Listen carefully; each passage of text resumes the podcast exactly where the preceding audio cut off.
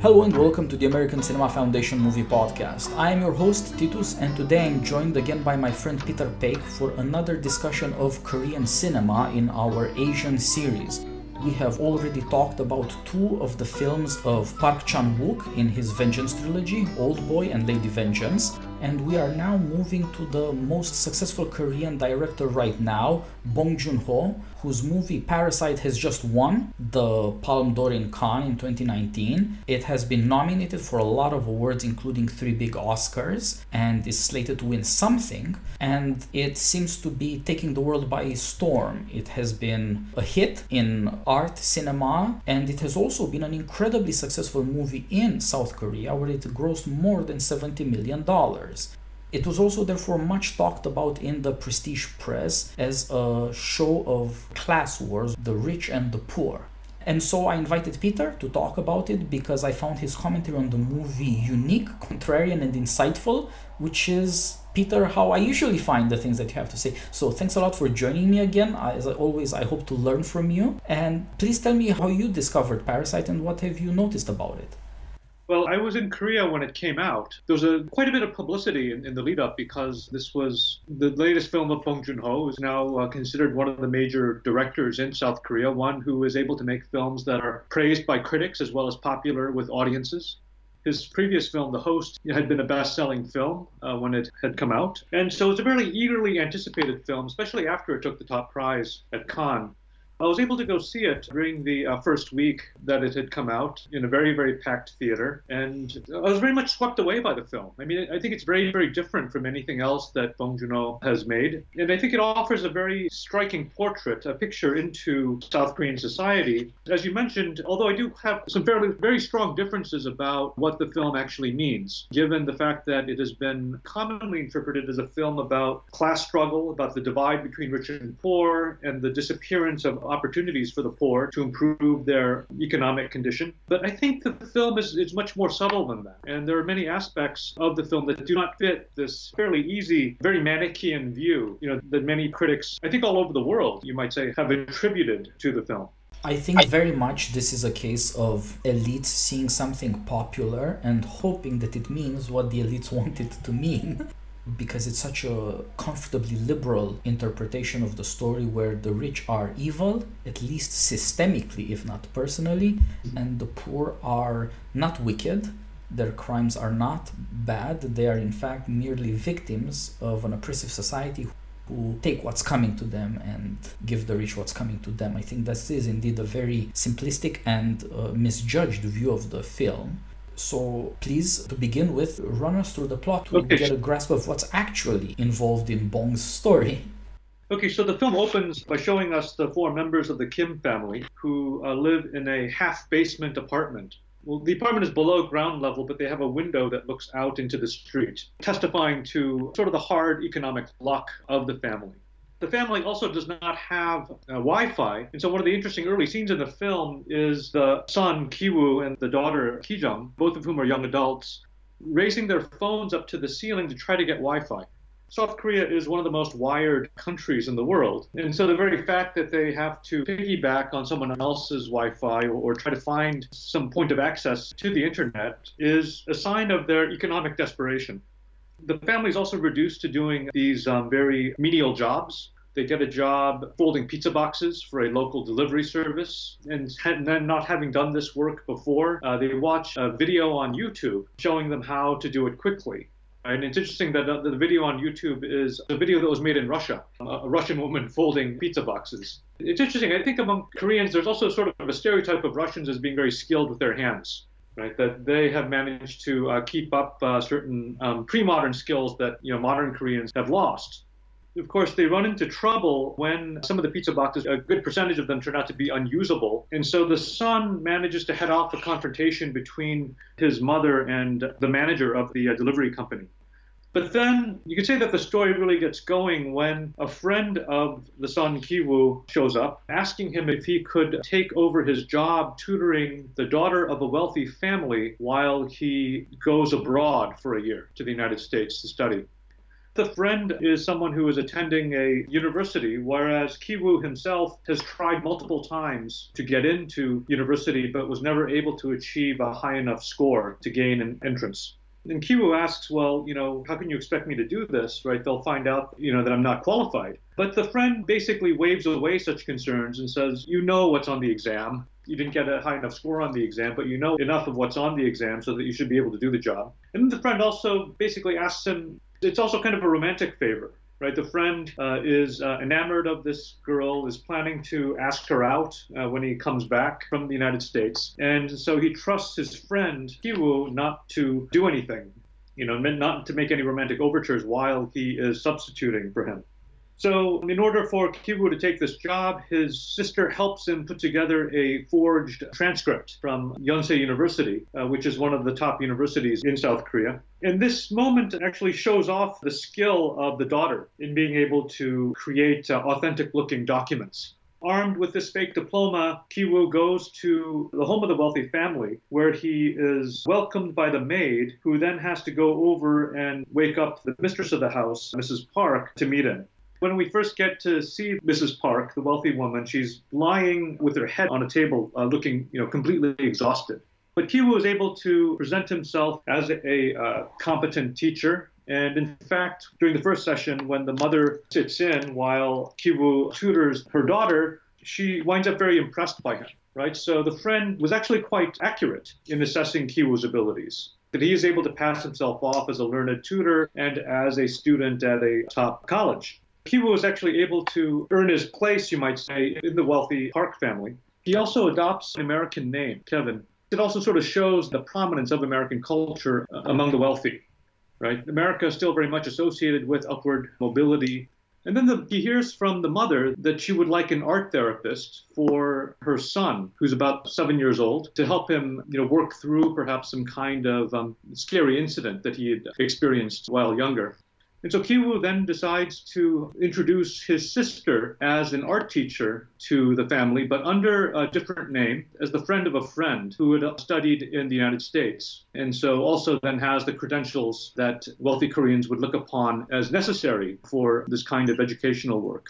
I should add that in Korea, there's a huge culture of tutoring, right? Because the education system is so competitive that it's really quite common for people in their 20s to work as tutors, you know, whether to put them through graduate school or even as a full time job. And these are people who might work in, like, you know, uh, after school cram schools.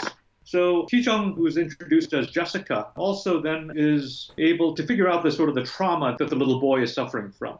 Uh, she's able to figure this out doing a Google search on art therapy, uh, which apparently uh, identifies part of the painting as the area, you know, where people who are uh, emotionally troubled or represent the traumatic event.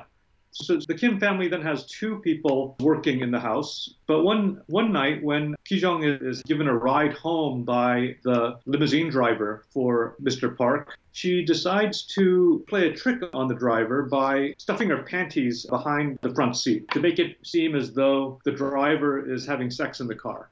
And she's in a way driven to do this because the driver tries to hit on her, right, and, and makes a kind of a romantic overture. But um, after um, finding the panties, uh, Mr. Park decides to fire the driver and uh, Kijong then suggests that, well, she knows, again, a family friend who is a professional driver to take over as the new chauffeur. And of course, she introduces her father as this professional driver. And so you have three members of the family working for the parks. And then, of course, the mother then gets a job when the three Kims decide to make it seem as though the longtime maid, housekeeper who has been uh, working there even before the parks moved in, by making it seem as though she is suffering and and hiding an infection of uh, tuberculosis. And they do this by taking advantage of the fact that she is allergic to peaches.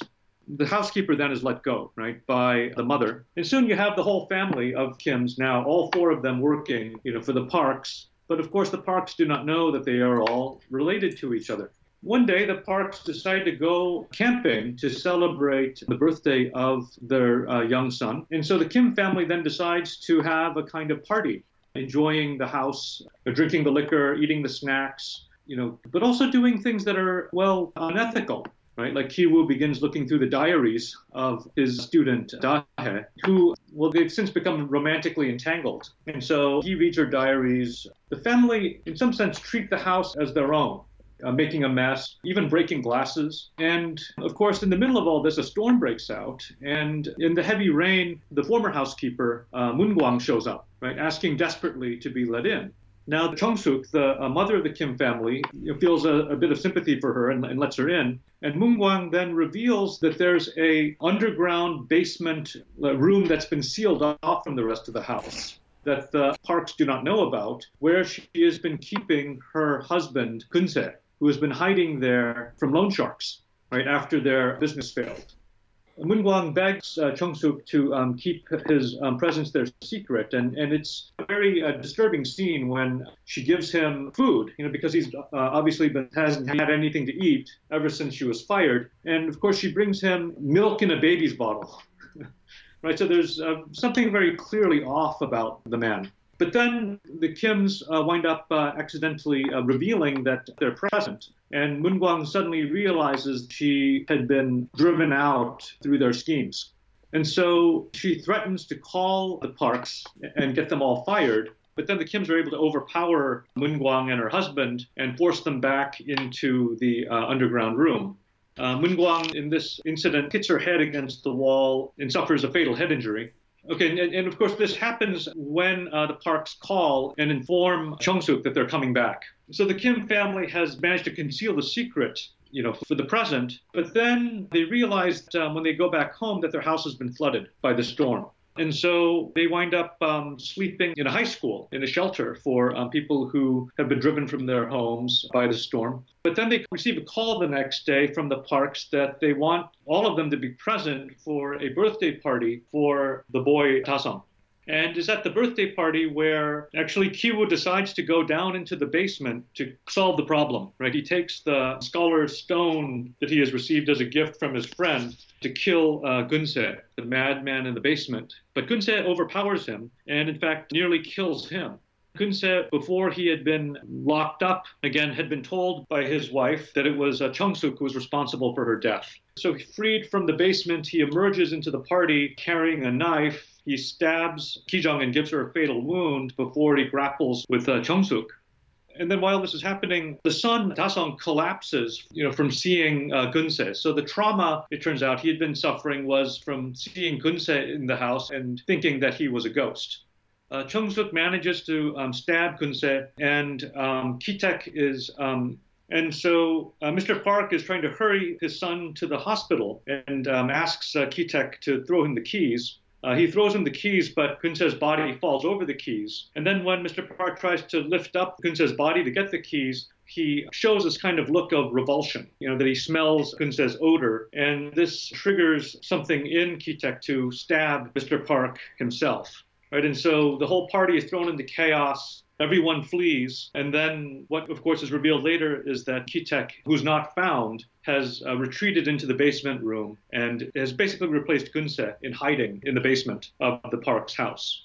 Right, so even after the house is later then sold to a foreign family, uh, he still lives in the house in the basement, emerging every now and then to steal food.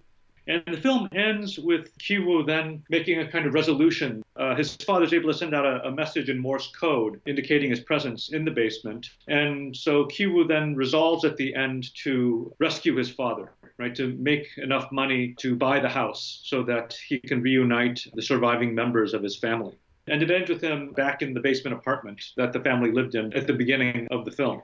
Now, the stabbing, of course, is sort of the most shocking incident in the film, and it is triggered in, uh, by Mr. Park and his wife talking about Kitek, uh, Mr. Kim. Now, Mr. Kim is at this point hiding underneath a coffee table, and Mr. Park says Mr. Kim has a kind of a smell that he smells that people on the subway also have. Mr. Park says that Mr. Kim is a good driver, but he also kind of pushes things to the point where he is almost annoying right? But he never crosses the line. And so it's the sense that he can be reduced to the kind of a foul odor that drives Kitek to kill his employer. That's uh, one uh, reading of the film. I mean, I think it's also clear that um, what, what also upsets Kitek is that in the chaos at the end, Mr. Park is uh, extremely concerned about getting his son, who has fainted, to the hospital, but doesn't really show any concern for Kijung, but who's lying in their yard um, with a stab wound to the heart. So it's in some sense it's a combination of, of this feeling of being insulted and anger that um, this person could be uh, so concerned about his son and, and, completely indifferent to his daughter that drives him to uh, stab uh, Mr. Park. But it's a film that has in many ways been read in, in, in kind of a uh, I find to be a somewhat crude manner as a film about class struggle and the loss of social mobility in South Korea. I'm not completely writing those um, interpretations off, but I think there's a lot more going on in the film that really complicate um, this kind of very easy view in which, you know, the film is about what systemic economic injustice or the confrontation between rich and poor. I mean, I think the Parks are rich, but rich in a particular sort of way, and also that the Kims are poor, but I would say they're not exactly working class. Yes, I think you're right. The elitist desire to reduce to a class struggle based on economic inequality is at its heart a desire to ignore the fact that most of the movie is character studies.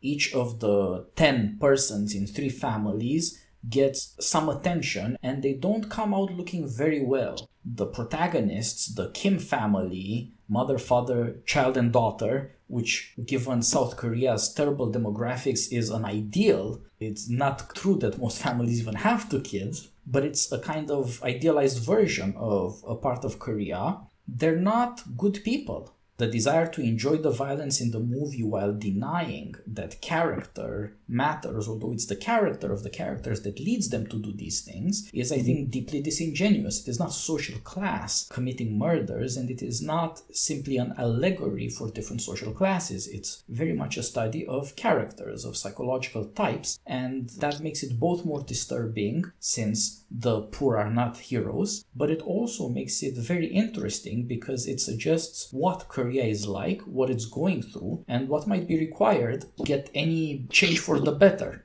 Yes. We should start indeed with examining this strange family, the Kims. As you say, they are not poor people except right now. We are told that the father, Kim Ki-taek, had had jobs of various kinds he's not just a good driver, but he tried to go into business for himself a couple of times. It's just that it always went bad and led to debts and poverty and their present destitution.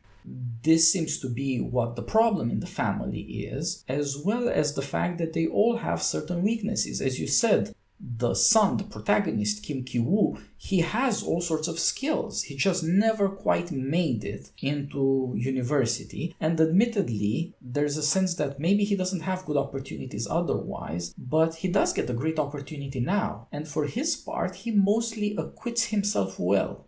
He doesn't cause trouble or seek revenge, he seems to have a certain capacity to be grateful for his opportunity or at least to do well his job without feeling personally humiliated by having to work as a tutor or anything like that that part of the movie when he gets a job is a family celebration. Mm-hmm. And indeed, his father, for once in his life, shows good character and says that they should be grateful. Yes. That this is a good step for them, and that in their gratitude, there lies the hope that better things are going to come ahead. They're going to come out of their temporary crisis. But it doesn't turn out that way. And part of that has to do with Kiwoo's sense of shame. That seems to be his weakness. He is not sure, unlike his friend, that he could pull it off, that he could be a good tutor. And that shows lack of confidence in himself. But then he doesn't introduce his sister as his sister. He introduces her as a strange person with a similarly exalted pedigree in order to be a plausible art therapist and that also is a sign of shame, strangely enough. Why didn't he introduce her as his sister, saying that, of course, they haven't seen each other much because she's been studying in America in this incredible university in Illinois, and all that lying that's useful because the Parks are pretending to be snobs. They're not snobs, they're Philistines, but they are Philistines pretending to be snobs the mother of the Park family doesn't know the first thing about art therapy and has no interest in learning or about any of the other sophisticated things that they have to do because of their social class. She just kind of has to do it and so she pays for it. Yes. But Kiwoo is ashamed of admitting that she's his sister and that seems to be part of his problem. He does have a certain class feeling that makes him loathe himself, that makes him insecure, lacking in confidence. And I believe that also explains the most shameful thing he does, which is to rifle through the diary of this teenaged girl who is falling in love with him, Park Dahye. And I believe the reason he does that is because he's uncertain of himself. Yes. He can't believe that this girl is really falling in love with him. Mm-hmm. And that does show that there's a problem in the Kim family. The women are far manlier than the men are. Ah, yes. All the plans, all the decisions, all the, you know, doing even rough stuff is done by the women. And of course, symptomatically, the mother of the family, uh, Chung Sok, is actually the tough guy in the family, down to threatening her husband with beating him up. She has athletic prizes and trophies from her youth, and she constantly humiliates him and puts him down. Not that he has great character, but obviously this isn't helpful and it has helped the son be servile. As you observed, the way they get ahead in the beginning with the pizza job is that he, in a very slavish way, gets between his mother and the woman running the pizza company in order to appease everybody and arrive at a mutually acceptable negotiation Mhm. is a young man in his 20s behaving in a slavish way between these other two women, both of whom are more resolute, more driven, stronger, more confident, and ferocious even than he is. It's incredibly funny in its own way. There's absolutely no manliness in this man. So that would seem to be his problem. Yeah, I mean, it's very interesting, like that scene where they surround the manager of the pizza delivery restaurant. You kind of wonder, like, what's actually going on because it's the women who approach her in this very aggressive way. And so it doesn't sink in until maybe a couple seconds later that it's actually they're the ones who have the potential to escalate the situation into violence. Right, and that the son then has to go in and bring about some kind of peaceful resolution. Yeah, I mean that is a very interesting aspect of the film. I mean, it also, you know, in our conversation earlier, you pointed out Ki Jung, the daughter. I mean, she's the one who takes, in some sense, the first step towards hurting other people in order to improve the lot of her family. And she does that because of you know, the fact that she takes offense at the uh, chauffeur, you know, being interested in her romantically. And what that chauffeur did was pretty close to gallantry. He offers, as he was instructed, to drop her off at her house. Now, of course, this turns out to be a source of shame for her because she couldn't let him know, she couldn't trust him to know that she lives in the bad part of town. But of course, the young man thinks I'll drop you off, which is doing a nice thing and completely within the rules here. And also, I'm offering to drop you off, and that means maybe do you want to go out for drink sometime? It's not deeply offensive, but she does have this private source of shame about where she lives and what she's pretending to be. And so all of a sudden, she cannot tolerate the notion that this man acts as though she's in his league, as Americans say. Yeah. It humiliates her that he might pretend to equality with her. And that partly is the shame of her poverty, which will disappear promptly since they're going to get rich. But partly it's a kind of hatred that her plan to get up in the social class system has not made her immune to overtures by people who are nothing but limo drivers. Yes. It's remarkable how vain these people who supposedly are poor and oppressed really and truly are. And so, on the spot, she decides to destroy his career by planting her underwear there. And that's, of course, also the first sign of the dangers associated with sexuality. That does show that she's stronger than her brother, but also way more wicked.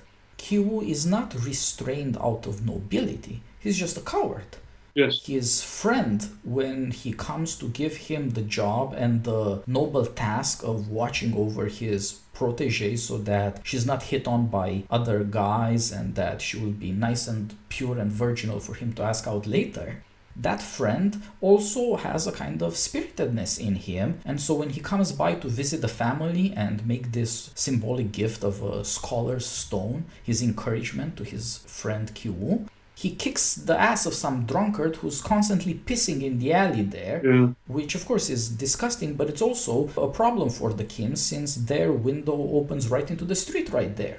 But neither Kiwoo nor his father ever have the guts to do anything about it. hmm They're both weaklings, they're both cowards. It's the women who are violent and scheming, and maybe to an extent they have to be tougher and behave in this ugly way because neither father nor son has any manliness in him. And I think that perhaps this lack of manliness indicates that they are actually middle class. right? They're not working class men. They're actually uh, members of the failed middle class. So their poverty is not because they belong to the working class, but because of the fact that their ventures did not work out. And so I think it does reveal. Well, first of all, a couple of aspects of South Korean society. One is the high rate of failure of small business. I think that's one of the reasons why the middle class has become much reduced in South Korean society. I mean, it's becoming a much more economically polarized uh, economy.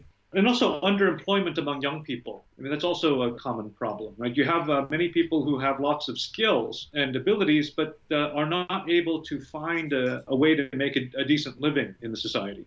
These two elements have combined to form the image of what has been called a hell Joseon. I don't know if you're familiar with the term, but it sort of describes this dynamic in which um, South Korea, which had been so successful in the 80s and for much of the 90s, after the Asian financial crisis has become a very uh, economically polarized society where one of the main problems is the lack of good jobs for young people.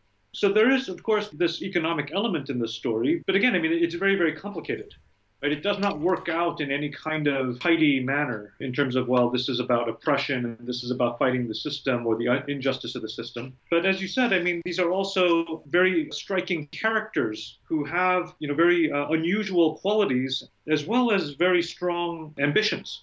I mean, one thing that um, many of the commentaries on the film that I've read have not really gone into is the fact that if the family were only concerned about money, they would have probably quit while they were ahead with the daughter finding work or the father right, becoming the driver. But the film tumbles over into catastrophe when they frame the longtime housekeeper and uh, force her out of her job. You know, so there's a hubris in the film that reviewers have missed in the Kim family. So it's not necessarily about money, but rather social status the Park family occupies in their minds you know, during that uh, fateful party, when the storm is about to break, the mother Chung Suk says that, well, if I had money, I would be just as nice and sweet as Mrs. Park. Yeah, and that's a pretty cheap excuse. She would obviously not be. As you noticed, Mrs. Park is a very soft woman and very weak. Yes. Whereas, although not entirely, I mean, she has certain good qualities. Whereas Chung Suk is a very willful woman, very manly, very spirited there's no amount of money that could take that out of her or give her niceness. And you see there a certain kind of resentment that's only present really in the women. It's not just that Chung Suk says that you shouldn't believe that the rich are nice just because they really and truly are nice and you have the evidence, because it's just the money softening things. It's also the daughter, Ki Jung also says, you know, don't give a damn about these people, worry about us. Yes. And the difference would seem to be that even soft men, like the father and son, have a strange capacity to put themselves in the shoes of these other people, to be grateful for what they have received, and to think that there's a kind of right in what is happening, that they are doing a work and they are getting paid for it, and they just want to get on with this work as though their own lives weren't involved. Whereas the mother and the daughter think about their own personal situation, their own personal feelings and character, and this would seem to be why they are not satisfied with simply having jobs. Even after they have secured all these jobs, they are still incredibly resentful and have no capacity for gratitude because now they would like to own the house. Yeah. They don't have this sense that Mr. Park, the father of the rich family, actually is a very successful entrepreneur in the new tech economy you know that's the future it's some kind of good thing it's prestigious that's why he's rich. It's not like he has slaves or he's exploiting people. Mm. he's bringing the future. So they don't have a problem with being in a position of service partly because of the competence. You're a driver you're a teacher and partly because they can identify in this abstract way with the tasks roles and with the achievements. They respect that man's achievement and they respect the fact that he is nice to them they don't simply assume that it's the money doing it or that there's no difference between people. They think, yeah, he has good character. They don't put themselves into the problem, they simply judge the man's actions. And Mr. Park behaves properly. Mm. So they're willing to draw boundaries between public and private. Mm-hmm. They're not going to go into the man's feelings or ask for the causes of his niceness or civility or generosity. They are satisfied with the fact that it is reliable, it has this character that's sort of public of a job, contractual relationship. Mm-hmm.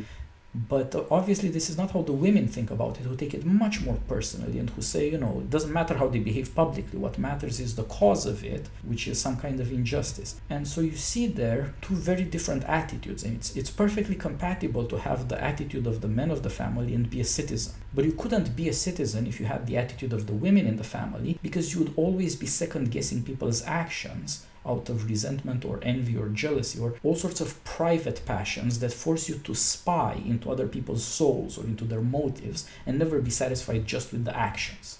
And so there's a connection between the wickedness and the intrigue of the daughter and mother and the fact that this reveals private secrets, that this turns things that should be jobs into family and life problems and forces these two families into conflict the daughter does start something bad the moment she cheats and hurts this driver and ruins his job and his reputation just for the sake of salving her pride and getting her father a job through shameful, illegitimate, harmful means. She has no sense of justice. She has no sense of fairness. She has no sense of limits that shouldn't be trespassed. And that does set them on a course for tragedy because that young man did nothing bad or harmful or even shameful or improper we are set on a course for tragedy by that unwillingness of the daughter to respect certain limits of propriety. I don't think that's an accident. What she's really good at is making fakes out of things and impersonating and fooling people. And that gives her a certain contempt for the people she can fool. Mm-hmm. She thinks she can take people to the cleaners. Her brother isn't like that, not just because he's a weakling, but because he has actually to teach English. Yes he actually has to teach a test. There is objectivity and a public facing issue. And that also shows something problematic about the family as such. When the first two get jobs, that should be the end of the drama and it should go better from now on. This is all you can ask for sometimes in life. Yes, mom and dad are going to have a hard time and it'll be a while before they get on their feet, but their son and daughter have prestigious jobs that have a future ahead of them and money in the pocket right now, so it's fine. You're doing better. You're going to achieve. Yes. You might have to make some sacrifices, but you see embodied in your children already success. Korea is still a success story, the next generation better than this generation. But that somehow is not enough daughter and mother. They're incredibly envious, resentful, and there's nobody to stop them. And this seems to say, as you said, that these are not working class people. They don't have the habits, the toughness, they don't have the past, they don't have the kind of re- combination of resignation and realism. What they have is fantasies and vanity. Yes. It's too easy for them to put themselves in the place of the Parks in the sense of taking their things after the horrifying confrontation between the two poor families in the underground and the storm scene, as the the father of the family, Kim Ki-taek, has this one terrible moment when he says to his son that his plan is to no longer make plans because plans never work. And if you stop making plans, you can't fail anymore. Yeah. He has abandoned being a father and he has abandoned being a man. Man is defined by purposive action. Mm-hmm. He can neither rule his wife or his family nor even himself. He's that weak, and it does something really bad to him that only occurred to me when you mentioned that the other poor family that doesn't even have family names, the woman is just Mungwang and her husband is Gunse. These people living this secret life in the underground. The wife feeds the husband like a baby, he's a lunatic. He, just like Mr. Kim, was betting on all sorts of jobs that landed him in debt, and that's why he's hiding these men dreamed of being entrepreneurs, but in fact were reduced children, and to this kind of insanity of believing that life is a matter of chance, a cruel fate. You can't act to a purpose, achieve an honest success, things can't work out for you. So it makes perfect sense that Mr. Kim would end up being trapped in that basement, at least for some years, just like Gyunse had been before. Yes. He really has become that man because he has given up his dignity he can't think of himself as a failure, and so he thinks himself as a prisoner of fate. Mm-hmm. He can't say, I tried something and I failed. He has to say, well, you know, there's no point in planning, there's no point in trying anyway. So, also with the scene you mentioned, Mr. Kim murders Mr. Park. He begins to hate Mr. Park because Mr. Park says he stinks. Yeah. This humiliates him because he doesn't feel he knows exactly what to do about it this should be a simple issue of hygiene, but actually, issues of hygiene do separate people in different nations or different classes or regions or in many ways. It's the fact that, as Mr. Park astutely notices, he always gets right up to the line, but he never crosses it. Mm-hmm. He's friendly in his servile way, but also impudent. But he never presumes equality with his boss. And that seems to be the issue of stinking. His yeah. boss could never see himself as his equal. To his boss, the driver will always be one of the guys in the subway. Yes. And the fact that he can never get over that barrier shows that at some level he wants to identify with Mr. Park to be his equal. And the fact that he cannot do it humiliates him, which shows what's left of the ambition he must have had when he was trying his luck as an entrepreneur and failed. Mm-hmm. That's that failure all over again. And at the same time, it's his cowardice that gets to him. He threatens his wife a couple of times, but she just calls his bluff, and it turns out that he's a weakling. He can never behave like a man. Mm-hmm. She will never let him and he will never dare to. And the only thing he can do as a man is to go insane and kill Mr. Park. And as you said, it's because Mr. Park is with the daughter of the Kim family, but it's also something else. It's the fact that Mr. Kim himself was too much of a coward to protect anybody when the violence started. He's too much of a coward to do anything. His wife is there screaming, Help, do something. It's the wife that kills the madman. Yeah. She just runs him through with this barbecue skewer. Mm-hmm. Wow. Even to the last, she's manlier than he is. And this humiliation is what he takes out on Mr. Park. Mm-hmm. And again, you see how much the behavior has to do with character, not simply with social class. There are other ways of dealing with these issues. Not everybody feels this way or ends up this way, of course. The story seems to be built to show some of the good things, but also the very bad things that hide in characters that social class conceals. Yes. And in this case, you can see them revealed, and they are quite startling. Mm-hmm. I guess I just wanted to go back a little bit to Kijung, the daughter. You know, she does have this arrogance and sense of resentment, you know, it's very deep, but she's also very good at what she does. And I think it is interesting how she is able to control the little boy. That indicates, perhaps in, in, a very strange way, that she could be a creature of that world, right? That she could very much naturally fit into that world and perhaps do a better job of raising a small rich boy than the rich boy's rich mother. That there's something about her, you know, she's an unpleasant and acidic side to her but I think there's also a certain element of realism, right? That she's able to see people, you know, kind of clearly, right? Even if she doesn't necessarily act from good or kind motives. This is what enables her to see through the boy's act. And it's interesting that also that Dahe, the older sister, sees that the boy acts in a certain way to manipulate his mother. And so there's this very interesting sort of element of, you know, manipulation that takes place in the film where, you know, Mrs. Park obviously is very much a kind of a harried, you know, housewife and mother, but at the same time, she makes a huge fuss over things that are really quite minor. And if she were to relax somewhat, like she would actually probably do a better job of raising her children. There's something about her that creates drama and tension out of her very concern for her family. And then it's interesting also that um, when she is making love to her husband, uh, she asks for drugs wealth in South Korea, it seems, creates tremendous amounts of anxiety. And so the wealthy do not see, you know, danger in the form of the poor or the thwarted middle class or the working class coming after them. What their money does, it seems, is to create a kind of a bubble, a world that they inhabit, you know, where they can completely focus on somewhat trivial concerns right, which nevertheless serve as a considerable uh, source of stress and anxiety. And I think Mr. Park, the successful entrepreneur, unfortunately, the film doesn't really go into what it is that makes him successful, but also he seems to also orient his life around feeling comfortable. I mean, he's not Tom Buchanan.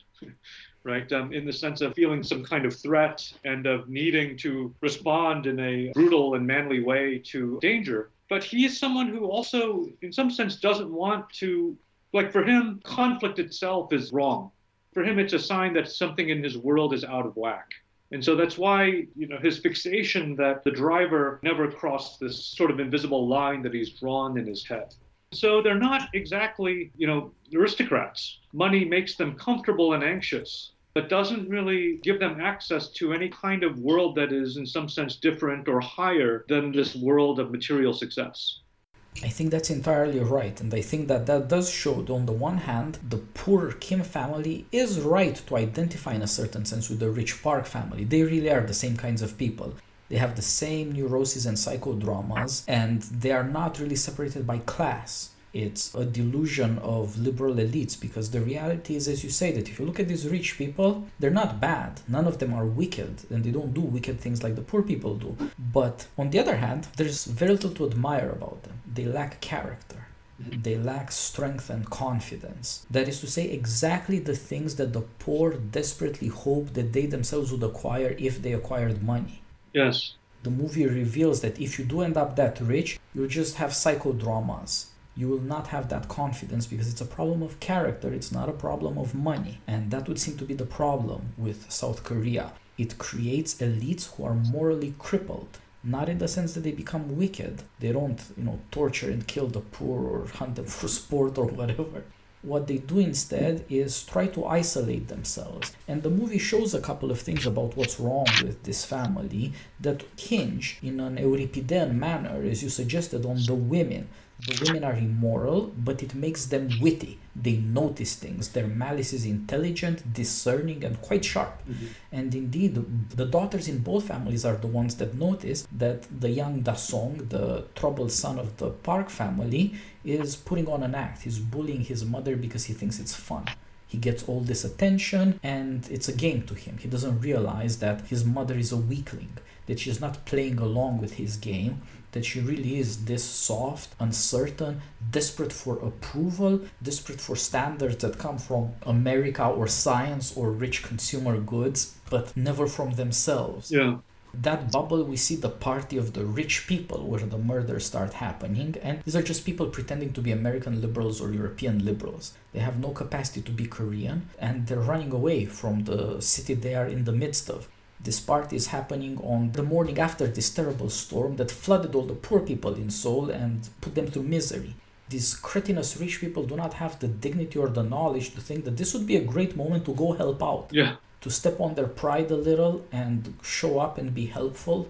The reason the rich are confident is that they know that the poor envy them and rely on them. Whereas in this case, the poor may envy the rich but cannot rely on them. Yes. And that is a great problem. And of course, it is the suicide ticket for any degenerate aristocracy or meritocracy or oligarchy. Yeah.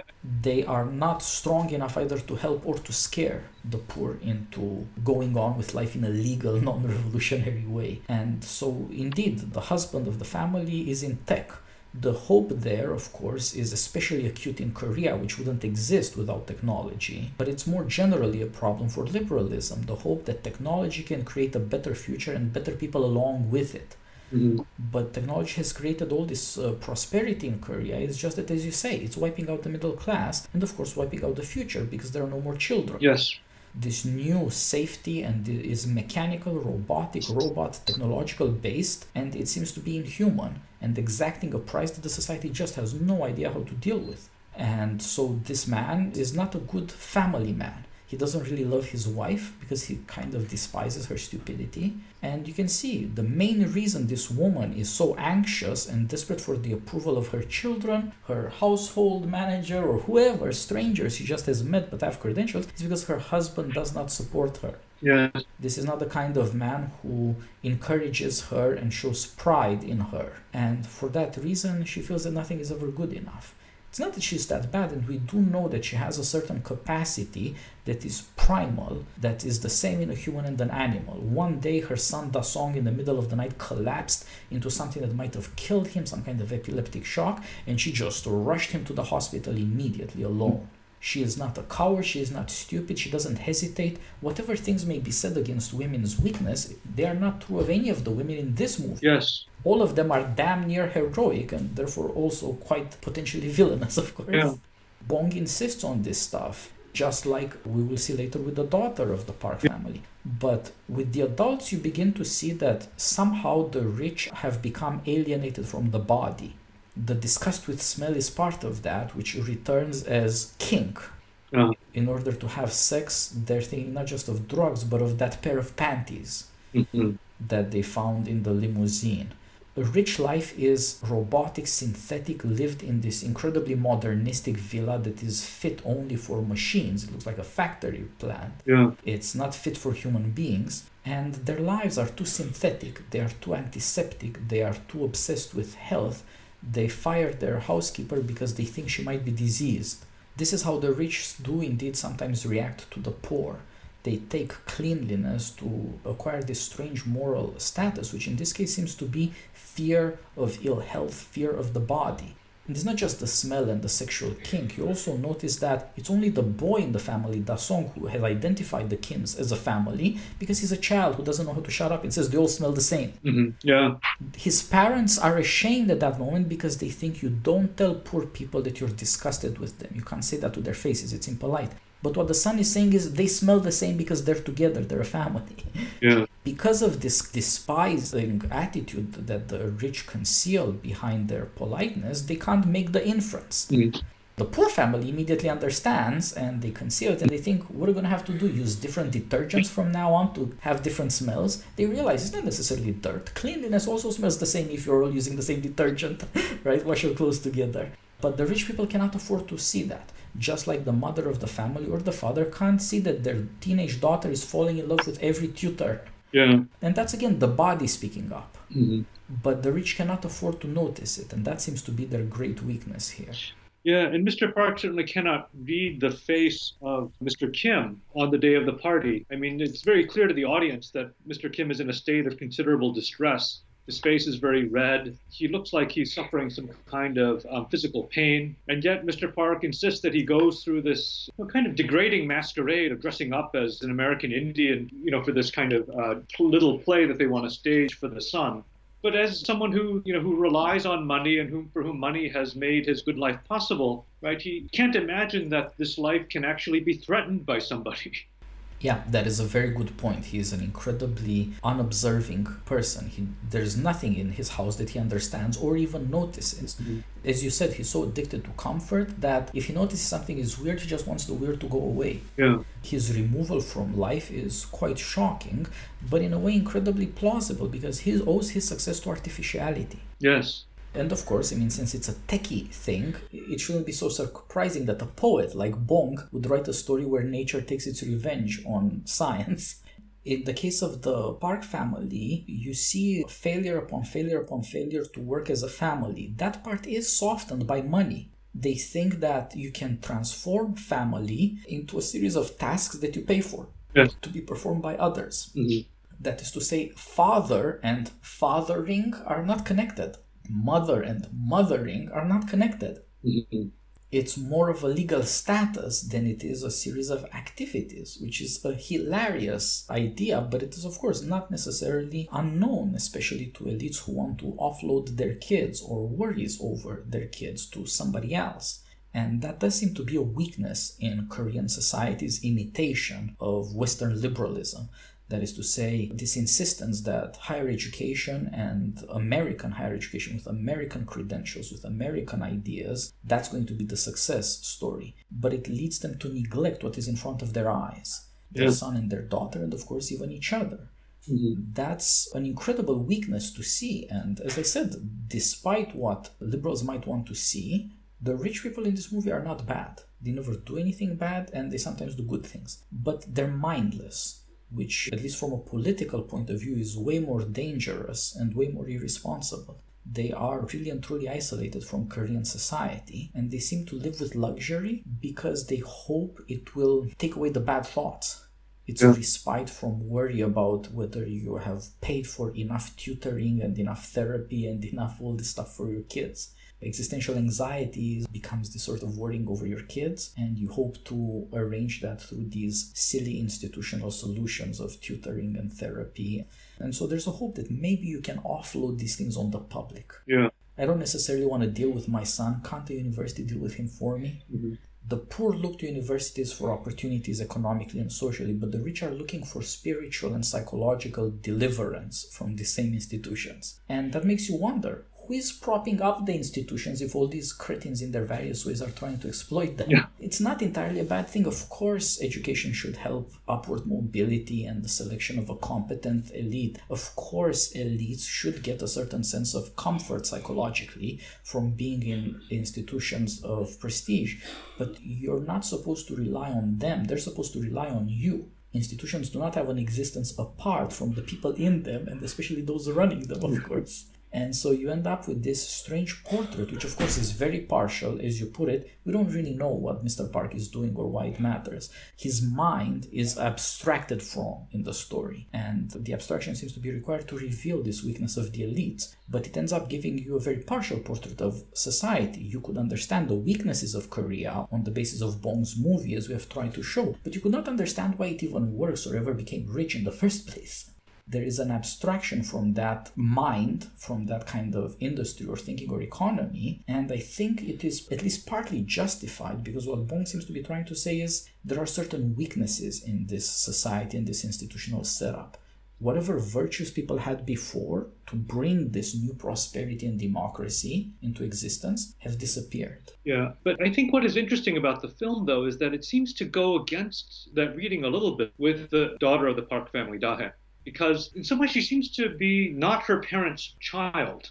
Right? She's enterprising, she notices things, she has a kind of a secret life on the side, and also she seems not to notice the kind of social distinctions that make Kiwoo and his family very nervous or anxious right? She accepts him straightforwardly, right? I mean, it could be, of course, a factor of her age, you know, that she's very young and hasn't had these distinctions but I think there seems to be something almost, um, I don't know, like there's a very interesting way in which when I, I, was very surprised at the end when, after Kiwoo has been beaten nearly to death by Geunse, when the chaos overtakes the party, we see Dahae carrying Kiwoo on her back, right? You know, the film implies that that's how he was able to survive. That's how he got to the hospital, right? The film establishes that she is not squeamish right? That she's able to keep a cool head in, in an emergency situation. So that seemed to be a very surprising note of hope in the film. I think you're right that in the daughter we see what we only hear in the mother this moment of heroism where you see life threatened and you bend every effort, stretch every sinew to save a life. In this desperate way, the 16 year old girl is carrying a boy in his mid 20s running out of a house indeed, like her mother, you see that she actually has all sorts of strength in her, which might lead to a better thing. Who knows? Yes. Obviously, things didn't work for her mother. Somehow, her social class took out of her her strengths, mm-hmm. exhausted her, not by straining her, exhausted her by giving her nothing to do. She's dying of stress, not of hardship. Whereas the daughter isn't there yet, and indeed, in her vanity and in her jealousy and in her falling in love and in her dear diary and in her exasperation at her brother, she's very natural and, you know, not without a certain astuteness and with a certain daring too.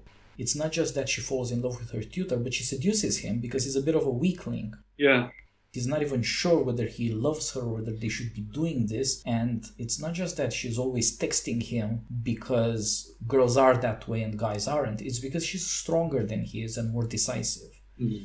And this seems also to change Kiwoo to some extent. Yes. It's not just the horror.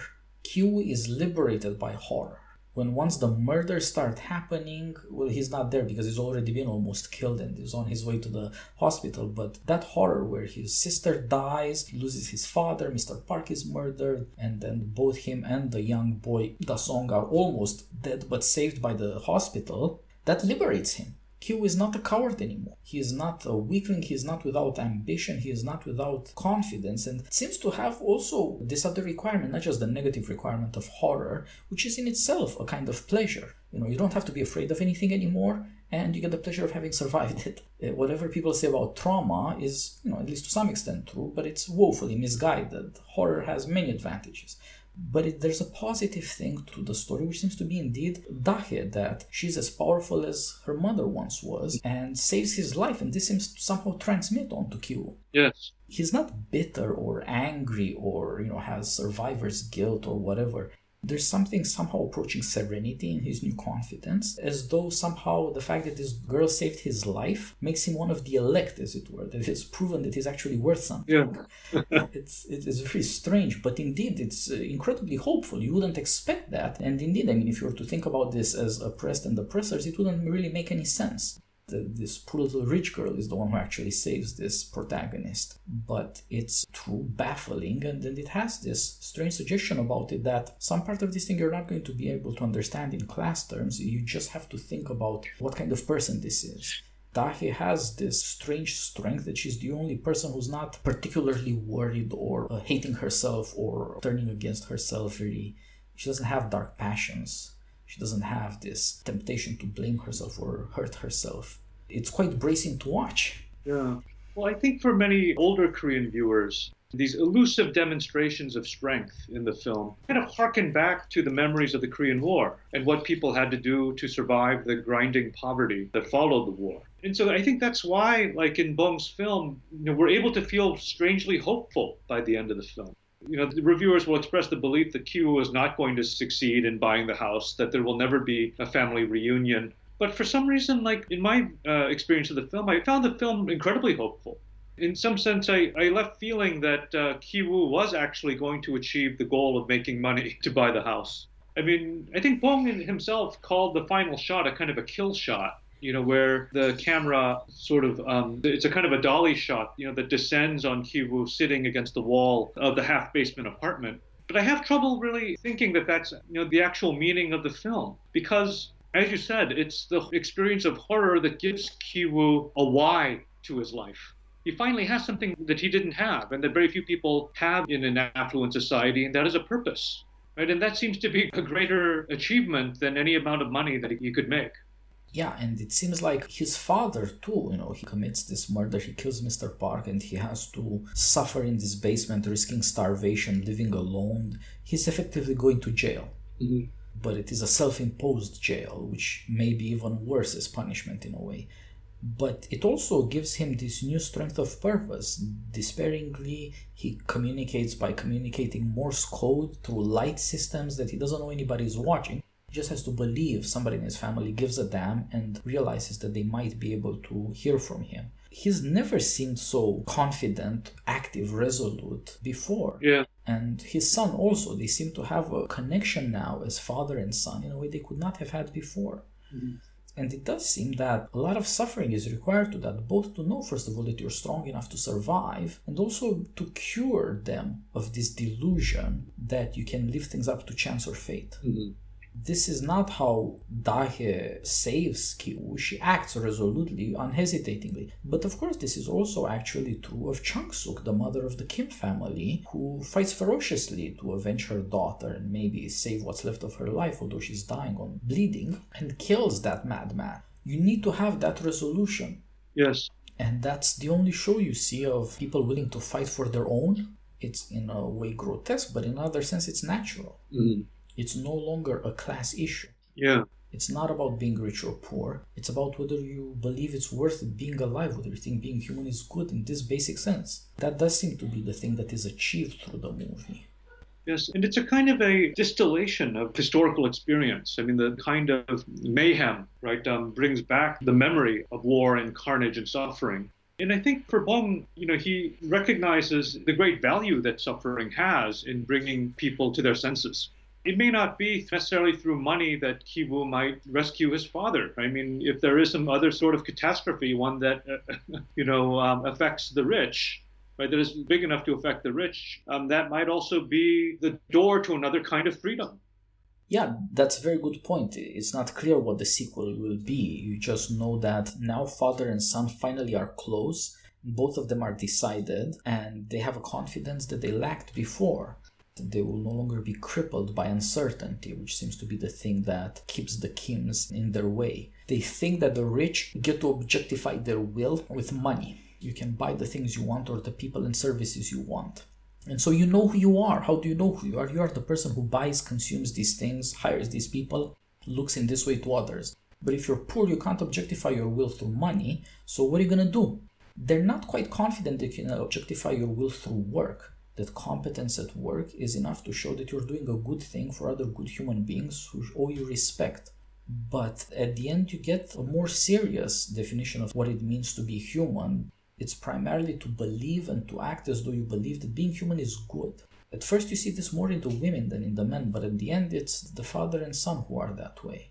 That shows that there is a path forward And it might not depend primarily on money. It depends on a different attitude to the problem of uncertainty, which plagues liberal democracies in our times. Mm-hmm. Because if you don't know quite what's going to happen, you don't know what choices to make. But if you don't know what choices to make, you're not choosing something, you don't really know who you are, and you don't really deserve good things. You can't succeed if you're not doing stuff if you keep changing what you're doing because you can't believe in yourself and in what you're doing for long enough for it to come to fruition, or you give up in the face of adversity, then you are a prisoner of chance.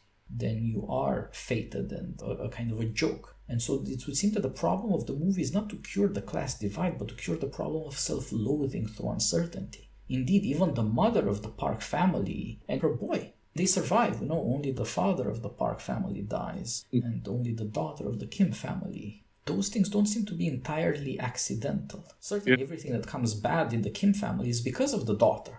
Mm-hmm. And mm-hmm. perhaps that is also true in a strange way of the Park family and the father of the family, who, in his most despicable moment, talks down his wife to the driver. Mm. You can't even say that he loves her. Yeah. She isn't just in her silly way trying to raise the kids, but saved the boy's life once. That's certainly more character than the father ever shows. And the daughter is like her, like the mother, not yes. like the father. So it's in the women that you see strength of character and this love of life you do see also a distillation of virtues and an insistence that maybe character for Koreans doesn't just mean depending on money, technology, education, and social status. It might be something else that's more about life and death, facing yourself in a natural way without the artifice or the convention. It makes a lot of sense why this would be a very popular movie. After people see all the shame, as it were, of Korea today, it doesn't end in tragedy.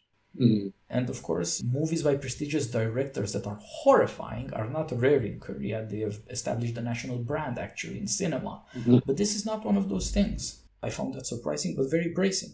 Yeah. It's also sort of interesting that in um, Bong's films as well, there's a kind of a very comical emphasis on the body. And this can even come across in very uncomfortable ways, especially when at the end Ki-woo gives a voiceover when he talks about how his brain injury caused him to break out in laughter. I mean, so he's laughing, right? And when he when he visits the mausoleum where his sister's uh, ashes are being held, right? That he he just simply laughs through this kind of aftermath. But there's something about these involuntary, you know, gestures that I think for Bong as a director, he's someone who's very much on the side of life of vitality, right? And there's something about these like uh, physiological reactions, whether smells. In The Host, there's a very interesting line. The elderly father who works along with his adult son says that he can tell what kind of day his son is having by the smell of his farts. you know, the, the, the, body has a kind of unruliness, right, um, that not only communicates strength, but also change there's this sort of indication that you know that our expectations are always going to be defied in one way or another. I think it also emphasizes how life somehow goes on. Right, the fact that our bodily functions are beyond our control indicates in the sovereignty of life itself.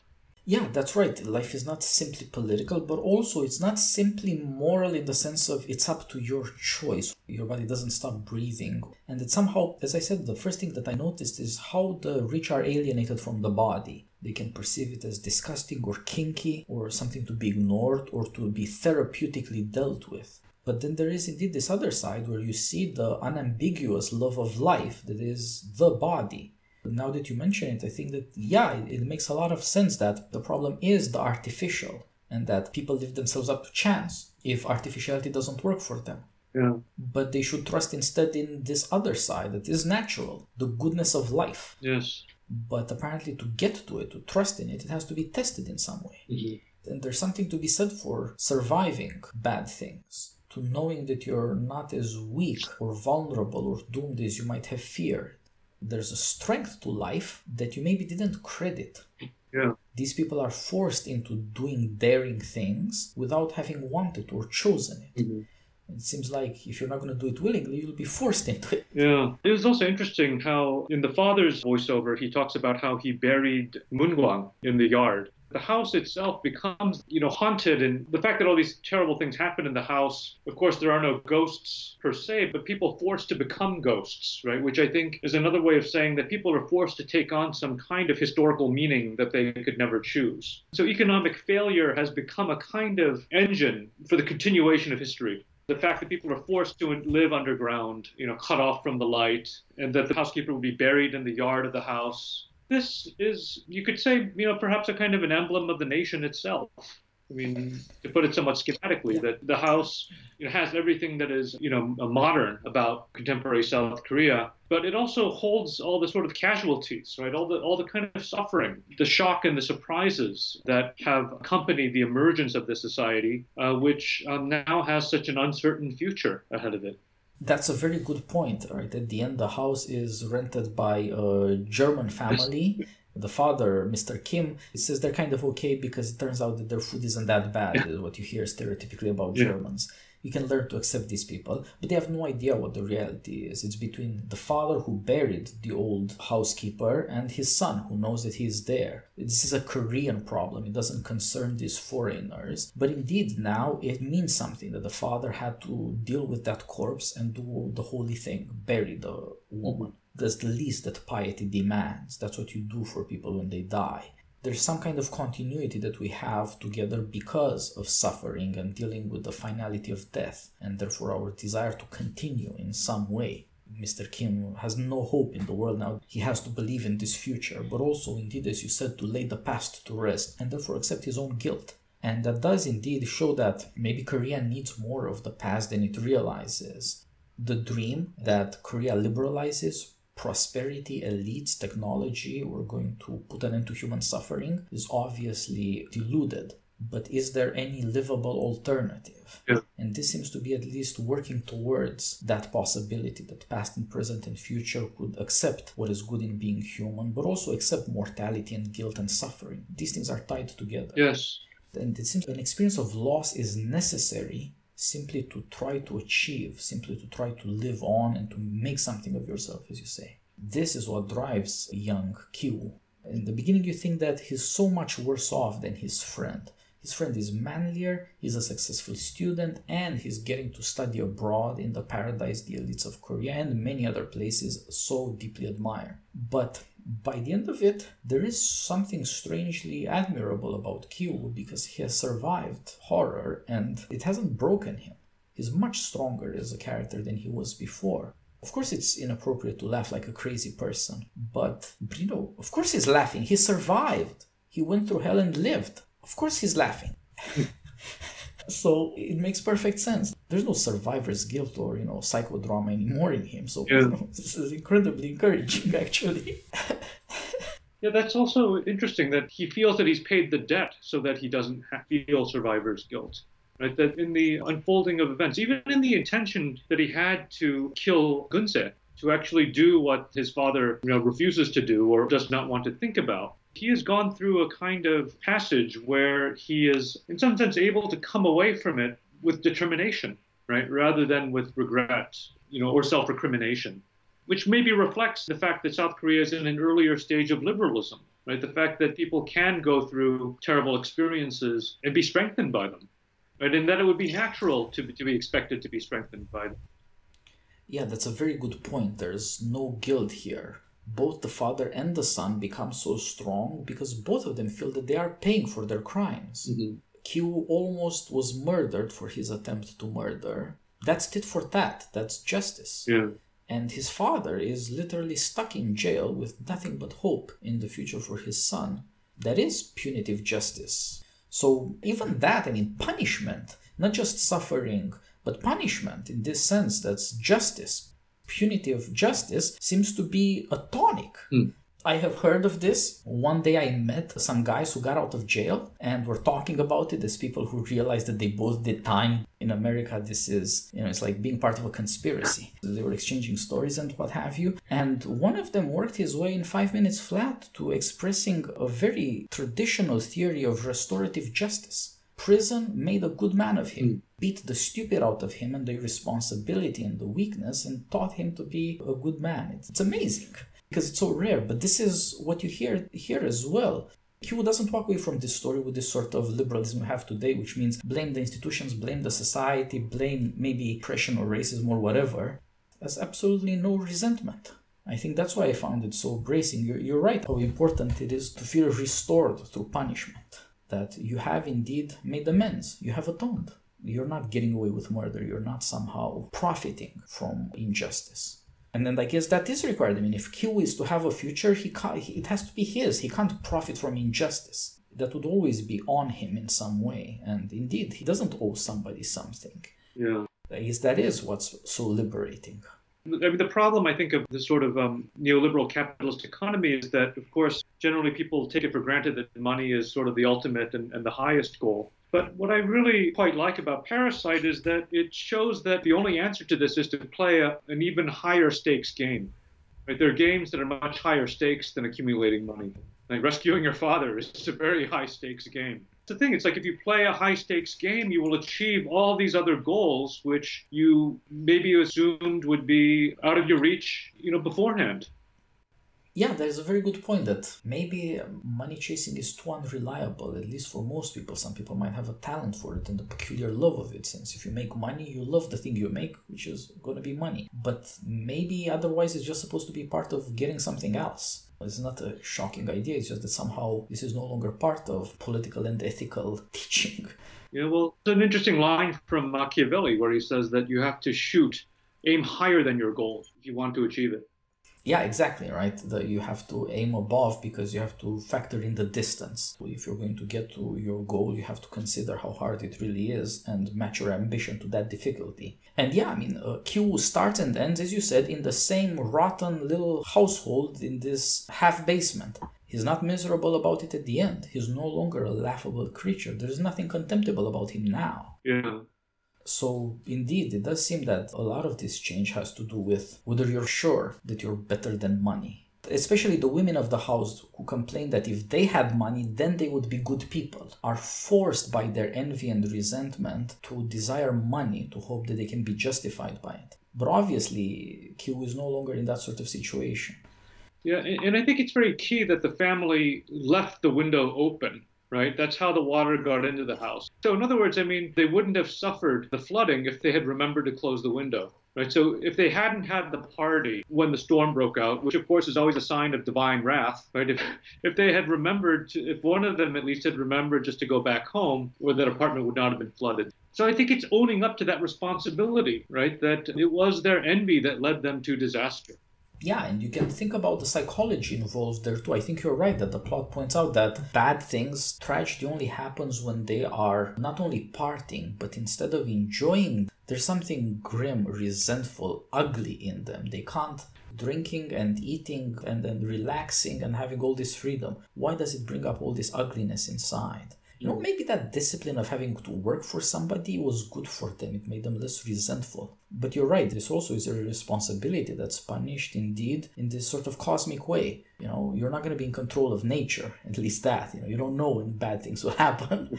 there, the fact that they rush into the apartment risking drowning this is where Kiwoo saves the gift from his friend, the scholar Stone, kind of sign of his devotion. And there you see that, you know, they're not that soft they don't hesitate to do this. They, they risk their lives. They go in there. They do this stuff. Even though this disgusting toilet overflowing, the apartment is almost filled with water, and there's the fear of death by electricity. Yeah. And yet, they're not cowards in that moment. Yeah. Now, of course, it's terrible to have that flooding in your apartment, but you know, didn't Americans during various hurricanes, it just happened in Texas, in uh, Houston a couple of years ago, come together doesn't it remind people that they have to unhesitatingly, skillfully and fiercely as possible hold on to life and do saving things? It's indeed another sign that personal action and personal responsibility is the only thing that you can really count on, but also that it has a remarkable power. There's so much the matter simply with psychology, but that you can't therapeutically solve the problems of your soul. It's actions. Yeah and how you treat and are treated by other people that make the difference. As I said in the beginning, every character in this movie gets attention scenes, dialogue, actions that reveal choices and all sorts of strange psychological matters that you have to pay attention to. But it's not just the character study, it's how they are affected, how they treat each other, and this sense that you're not stuck in your head soliloquizing. It's how you live with other people what Kiwoo says at the end about himself, and you are allowed for once into his perspective, what future he's hoping to achieve. You see, visualized his dream. He's earned that actually. Yeah. It's not merely a fantasy anymore. Well, Peter, I think we have come to the conclusion of our conversation. This is our first Bong conversation. We should find some others of his movies and talk more about him. It's possible that we are right about this, and it's an insight, of course, I owe you that there is a remarkable interest in older virtues from Korea's history, in the possibility that suffering is good, that it's redemptive and restorative, it will make you stronger and better. Perhaps this is also there in others of his movies, and we will be able to see something of what keeps him going as a director or what it is that he has to say to audiences. Yes, I'd be very glad to. I mean, he's made a, a, very diverse range of films, and he's had some very remarkable achievements, I think, showing both the hopeful as well as the darker sides of, of South Korean society. That's right. So then we'll have to choose one of them. Perhaps The Host, or which was so successful, or perhaps Memories of Murder, which was, I guess, his first prestigious notice, his debut. And then we'll do this again sometime soon. Okay. Yes. I look forward to it as, as always, Titus. Thanks a lot for joining me. Until next time, all the best. Okay. Thanks. Take care.